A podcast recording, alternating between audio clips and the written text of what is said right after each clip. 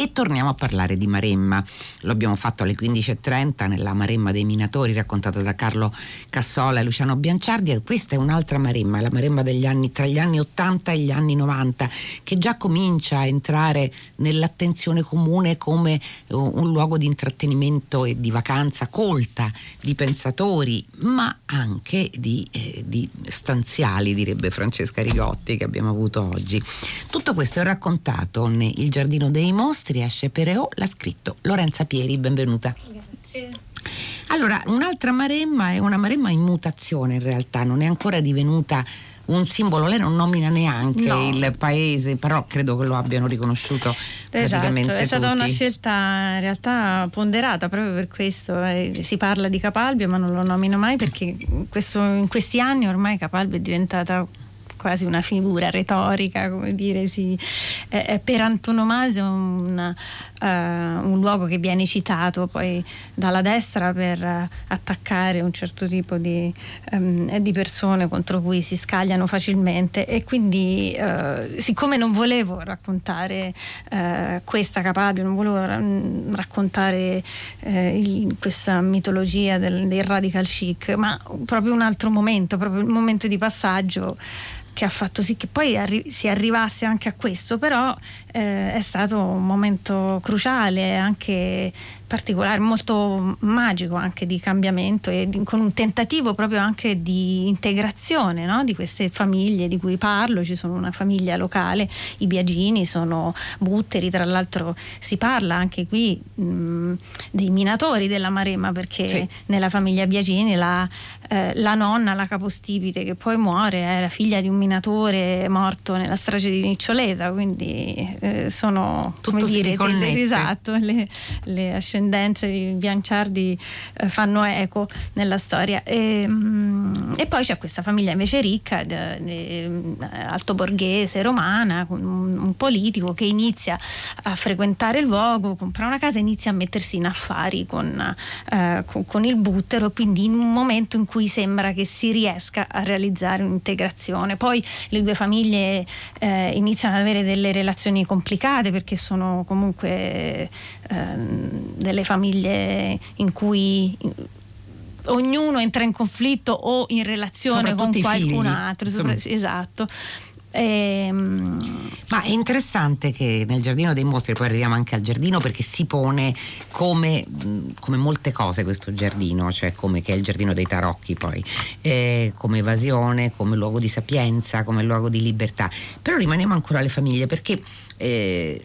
soprattutto nella famiglia dei Butteri, nella famiglia di Sauro, cioè, ci sono lunghe storie, cioè lunghe storie pregresse, quindi in realtà lei non racconta soltanto quello che avviene in quel momento preciso, appunto in quel momento di passaggio negli anni Ottanta che trascolorano nei 90 e quindi eh, il regno della, della politica che comincia a cambiare i, i, sogni di ricchezza anche perché Sauro era esatto. qualcuno mm. che eh, restaurava ma nemmeno troppo dei casali o delle stalle abbandonate e cominciava ad affittarli a, ai primi turisti che venivano a cercare quello che un tempo era la, l'amara Maremma esatto. appunto raccontata da Cassola e Bianciardi ma che stava diventando un'isola felice. Esatto, è proprio questo, è il, il momento di passaggio, anche l'idea che appunto ci fosse da parte di Sauro, che viene invece da, da, una, da una famiglia contadina, l'intuizione che che qualcosa stava cambiando, che stavano arrivando dei soldi, stavano arrivando delle persone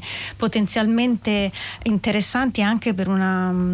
uh, un'emancipazione uh, eh, che per lui è principalmente un'emancipazione economica, per altri invece della sua famiglia, soprattutto per la figlia, eh, può diventare anche un'emancipazione invece intellettuale che poi eh, viene faticosamente tentata, anche goffamente, eh, anche perché queste eh, questi tentativi di, di, relazione tra le due famiglie in realtà eh, spesso nascondono mh, appunto in gesti di amicizia che diventano però dei tradimenti oppure eh, tentativi di corruzione fatti passare come atti di generosa eh, amicizia. Per cui eh, diciamo i livelli in cui queste due famiglie si intrecciano sono molteplici e in qualche modo diventano significativi anche poi di una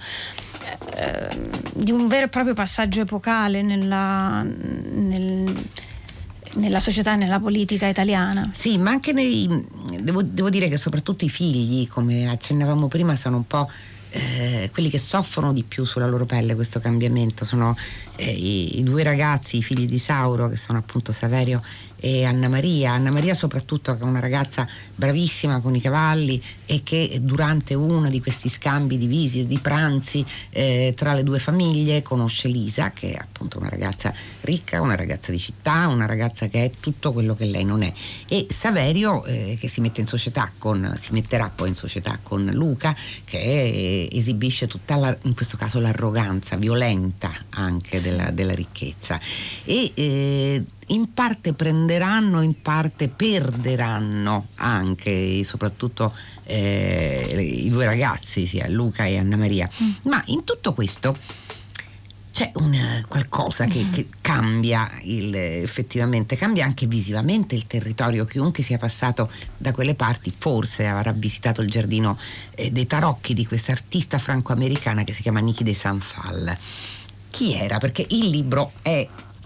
incentrato moltissimo sulla nascita, sull'ideazione, sulla creazione e realizzazione non semplice di questo giardino. Esatto, ehm, mi è piaciuto proprio raccontare eh, e integrare la storia, che poi è una storia molto locale di questo luogo prima marginale che diventa all'improvviso un luogo di un turismo del tutto particolare con, eh, con la nascita di questo posto magico e l'arrivo di questa eh, di quest'artista mh, che si è ritrovata a lavorare lì per per più di vent'anni in fondo perché il, il, Giardino dei Tarocchi è stato iniziato nel 78 e poi ehm, lei è, è, partita nel 96 e ancora doveva essere completato.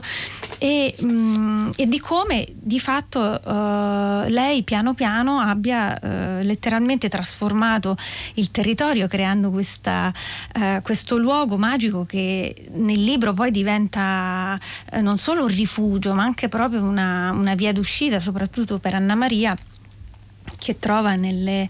eh, entrando nel giardino una sorta di via d'uscita dalle mura strette del paese, dei giudizi. E, um, e questo è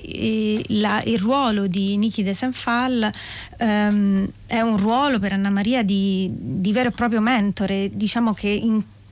in un certo senso c'è anche in tutta questa storia che ehm, a veramente molti livelli eh, un filone che possiamo definire anche ehm, romanzo di formazione, proprio sì. seguendo la, la, vicenda di Anna Maria. E per Anna Maria è cruciale il contatto con questa donna eccezionale, con una vita del ecco, tutto che non potrebbe essere più diversa dalla sua. Nikita Sanfalla era una, una artista franco-americana che è nata nel 1930 da una famiglia ricchissima di un banchiere americano, una nobildonna francese, ha vissuto la sua infanzia e giovinezza in una ne, eh, situazione idilliaca tra castelli eh, dei nonni in Francia e Fifth Avenue. Eh, e era una, una, donna bellissima che infatti ha avuto delle copertine su Vogue eh, e su Elle mm, quando aveva 18-20 anni. E mh, mm, diciamo nonostante queste premesse apparentemente idilliache ha avuto una vita mh, mm, costellata di grandissime sofferenze eh, anche perché ha subito dal, dal padre una, una, violenza sessuale quando lei aveva 11 anni che l'ha eh, traumatizzata per sempre, le ha lasciato lasciato dei segni per, mh, mm, che poi lei ha tentato di rimuovere ma che sono sfociati poi in una, eh, una forma di schizofrenia eh, conclamata quando eh, lei era appunto molto giovane, ancora non aveva neanche 30 anni, si era già sposata, era, eh, era fuggita con questo mh, mm, giovane marito, hanno avuto dei figli da giovanissimi e, um, e, lei poi è stata ricoverata a Nizza in una clinica psichiatrica dove le hanno, eh, è stata sottoposta a diverse elettroshock. Però ha capito che poteva esserci esatto, un'altra strada esatto. rispetto all'elettroshock. E, eh, rispetto all'elettroshock, rispetto a questa diagnosi pesantissima di, mm, appunto, di una schizofrenia che le, eh, le, aveva dato, eh, le avevano detto che si sarebbe potuta curare soltanto con anni eh, di cure, ehm, farmaci ehm, lei ha trovato una sua via d'uscita, ha capito che per lei disegnare e dipingere era eh, una forma con cui immediatamente riusciva a sollevare, eh, sollevarsi da quest'ansia che l'attanagliava, questo desiderio di morte. E fondamentalmente lei eh, è uscita dalla clinica psichiatrica e ha detto sono entrata con una diagnosi di schizofrenia e sono uscita artista perché lei poi ha, ha fatto delle scelte anche molto importanti nella sua vita perché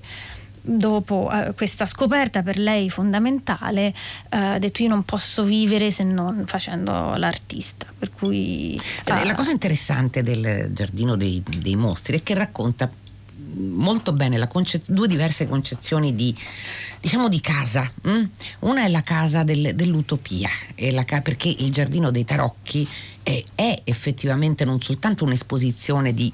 statue come uno potrebbe immaginare, no, sono luoghi dove ci si può anche vivere in un certo senso. Eh, sono mostri, sì, esatto. forse, perché la reinterpretazione dei tarocchi da parte della e della Sanfale sono, è particolarissima perché sono deformi, non riconoscibili poi quelli, sì, molte delle ma figure. coloratissimi sì. però, cioè sono proprio un mondo, un mondo ad altro, eh, un mondo altro rispetto a quello che noi immaginiamo. E dall'altro ci sono le tante altre case, appunto, sono le case che crescono di, di Sauro che però è nato povero e quindi è vissuto nella campagna, ha faticato nella campagna, e ci sono le case di quelli che vengono a Capalbio da, provenendo dalla capitale e quindi si ritrovano un altro tipo di convivialità eh, più superficiale. E ci sono le case dove le famiglie, come lei diceva Lorenza Pieri poco fa, effettivamente si, si attorcigliano, si aggrovigliano, si tradiscono perché ci sono dei tradimenti anche da prima diciamo sì. del, dell'inizio della storia nella stessa famiglia quindi insomma sono i, i grovigli di sentimenti contrastanti che poi nelle famiglie si conoscono e, e diciamo che Niki de Sanfal riesce a creare eh, un'alternativa un po' a tutti non solo ad esatto, Anna Maria sì. Eh, questa cosa della, della casa eh, che lei ha sottolineato mi piace molto perché in realtà era una, forse una mi fa pensare appunto a un, a un, punto che non avevo molto messo a fuoco da sola, però in effetti è cruciale, eh, anche perché la casa in cui ha vissuto Niki de Senfal durante la costruzione del, del suo giardino è una statua che sì. lei stessa aveva trasformato in un'abitazione ehm, ed è la, la, cosiddetta Sfinge imperatrice, è una, una, statua enorme con questi seni in cui c'era in uno la camera del letto, nell'altro la cucina e completamente rivestita di specchi all'interno. Ed era un luogo assolutamente magico, anomalo e infatti la, la, la nostra protagonista, Anna Maria, la prima volta che entra ehm, si chiede come fa, anzi chiede a lei come fa a vivere qua dentro, ehm, non le dà il, il, il, mal di testa, non le dà un, una sensazione ehm, terribile rivedersi riflessa in continuazione. E lei appunto inizia poi un po' questo dialogo in cui, eh, che è un dialogo molto eh, che avviene a poco a poco in questa conoscenza in cui praticamente è un dialogo poi liberatorio che porta eh, Niki De Sanfalla a spiegare ad Anna Maria che, il, eh, che lei deve sentirsi libera, sostanzialmente libera anche so, dal riflesso di se stessa con il quale si giudica costantemente. E, mh, mm, e in fondo le, le, dà l'insegnamento più grande che possa avere una ragazzina, soprattutto una ragazzina un po' goffa, piena di complessi come, come lei, le dice sostanzialmente che una donna può essere quello che vuole, può può anche realizzare delle cose grandi, può avere delle grandi ambizioni come quella che ha avuto lei e realizzare il giardino di statue più grande che una donna abbia mai realizzato. Ecco, ehm, c'è ovviamente una parte di finzione, lo dico anche per rispondere ad alcuni ascoltatori che ce lo stanno chiedendo, ovvio in questo romanzo ed è tutta la creazione della famiglia di Anna Maria, di, sì. di Lisa, di Luca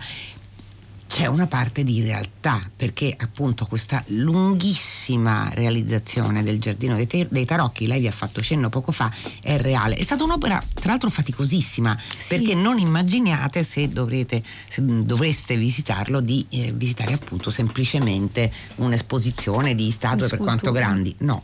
No, è stata un'opera eh, veramente mastodontica che forse mm, eh, si avvicina più ad un'opera architettonica vera e propria che un semplice giardino di sculture e ha avuto una gestazione lunghissima, anche forse uh, un inizio eh, molto fortunato eh, che viene da, una, da, un racconto stesso dell'artista eh, che ha fatto. Poi ovviamente eh, la storia dell'artista la sua biografia sono le parti come dire di non finzione nel senso che io l'ho ricostruita attraverso le sue biografie la sua autobiografia attraverso le testimonianze di persone che hanno lavorato con lei. E, mm, e, e fondamentalmente nasce giardino, eh, l'idea del giardino da, una, da, un momento in cui eh, Niki eh, aveva avuto una delle sue ricadute eh, angosciose, aveva pianificato un, un suicidio spettacolare, aveva, era andata in montagna sulle Alpi e aveva pensato di eh, fare una, un'uscita di scena vestendosi elegante, mm. andando a bere dello champagne in un ghiacciaio e morire morire, lasciarsi morire congelata. Se non fosse che eh, proprio diciamo, qualche giorno prima della messa in atto di questo piano eh, si amma- le viene una forma di polmonite e i suoi amici la portano in ospedale, mm, un luogo dove lei non voleva assolutamente morire, per cui si, diciamo, il piano si trasforma in qualcos'altro e lei si ritrova a St. Moritz a passare dei giorni di mm, eh, convalescenza dove ritrova eh, una sua vecchia amica che era Marella Agnelli. E parlando con lei le confessa questo suo sogno di realizzare un giardino ispirandosi un po' eh, al Park Güell di Gaudì a Barcellona ma anche a Bomarzo. E, mm, e Marella ha detto ma mi sembra un'idea fantastica noi abbiamo eh, della terra in Maremma forse potrei parlarne con i miei fratelli e, e mm,